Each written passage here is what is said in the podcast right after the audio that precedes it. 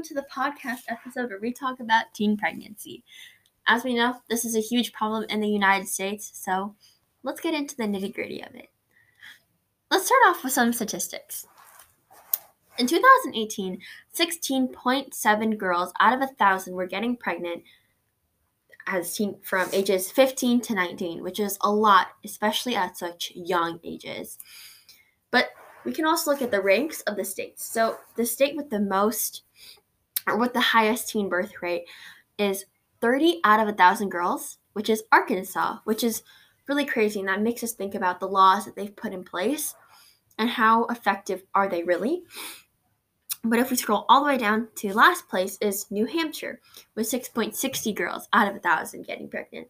So we can also see that there between the two comparisons that maybe New Hampshire has better laws that are in place that don't allow teenagers to have sex at such a young age. And maybe they do have to wait until they're 18 or 20. Or maybe in uh, Arkansas, they have their rates are like 14 or something, even though this is between a 15 and 19 age range. Oops, that grows my notes.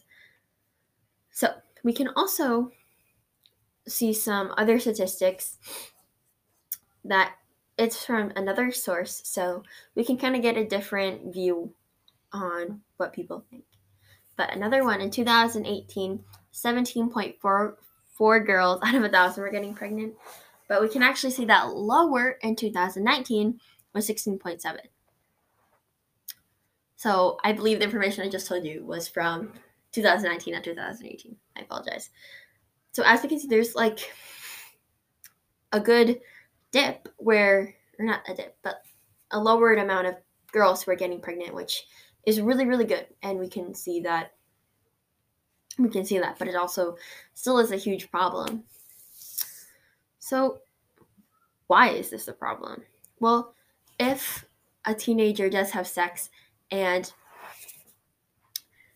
uh, they are only like a single parent um, and their family isn't supporting them and they don't have a job to support themselves, then how are they going to take care of this child that they now have? Um, we can get help from the government, but the government can't do everything, and that's a lot of pressure on the teen parents or parent. So that might not be good, and there could be a lot of stress there. Um, naturally, or just teen moms will have a higher blood pressure because of the pregnancy that they've had to go through and the birth of their baby. Uh, along with some other medical things, women and teenagers, especially, are most susceptible to, or teenage girls are most susceptible to STDs or STIs because the vagina is located inside of the body. So it's a wet, dark, and warm place, which makes it the perfect place for bacteria to grow, which can also have really bad effects later in life. Like if they get HIV and then that turns into AIDS, well, they might not live very long because of they decided to have sex too too early. Or they could have other non viral diseases that can be cured, or other viral diseases that can't be cured, and they just have to live with them for the rest of their lives. But if we go more on the chop- topic of the child, we can see that the baby that is born has a larger chance of a premature birth or and or a low birth weight.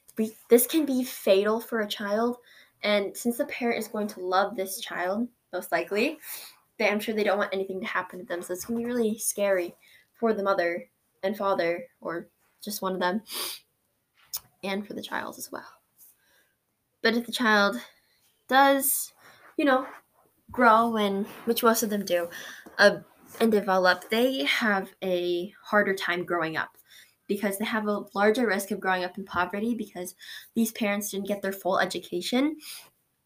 So their jobs aren't going to be as good.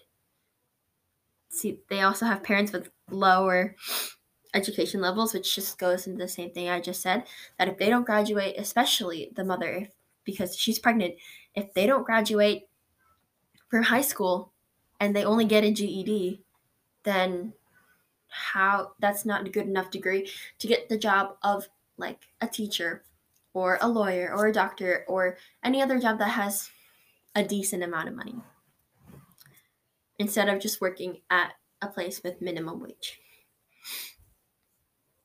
They also have single parent, they could have single parent homes because let's say the two people are dating, the boyfriend gets a girlfriend pregnant, and he doesn't feel like he's ready for this responsibility of a child, and he leaves.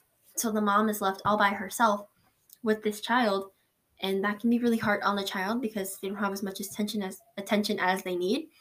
But it can also be really hard on the parent because they can't go to school, get a job, and take care of the baby at all times, especially if they don't have that family or government support.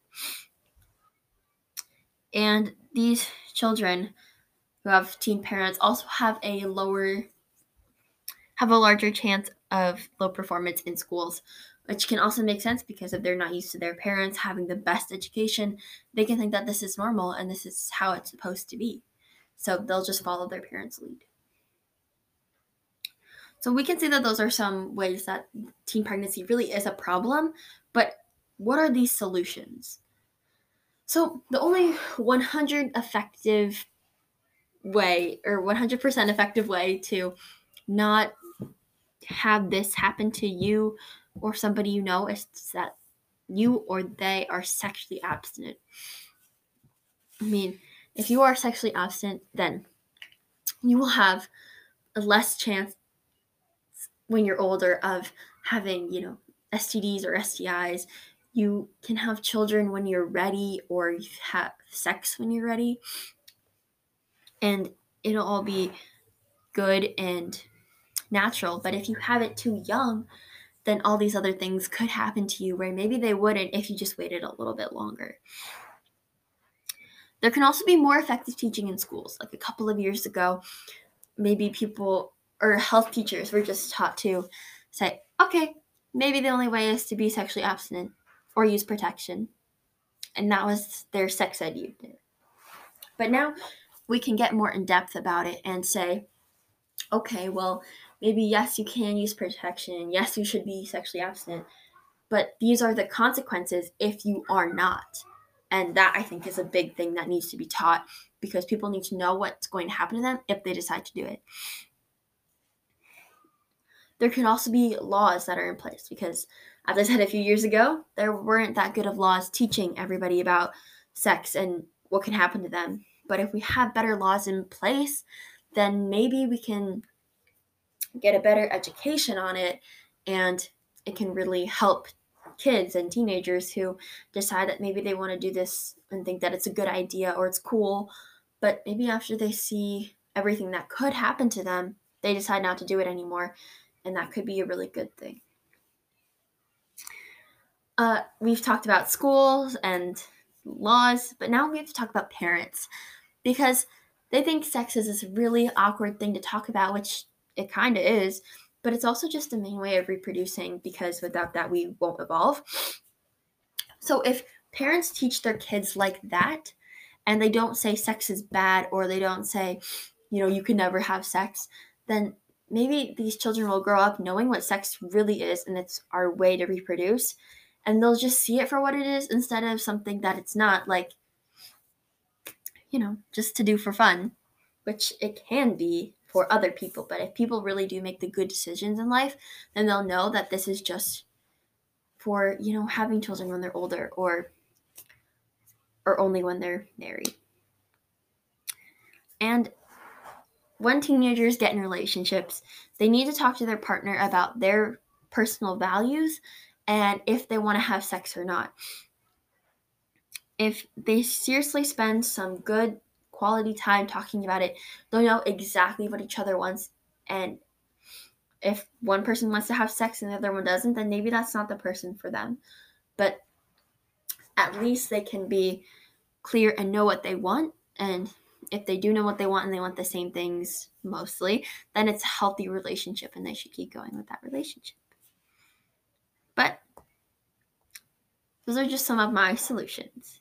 But if you still have more questions on healthy relationships or teen pregnancy, go to loveisrespect.org or more about healthy relationships or teen pregnancy, but mostly healthy relationships, you can go to joinonelove.org.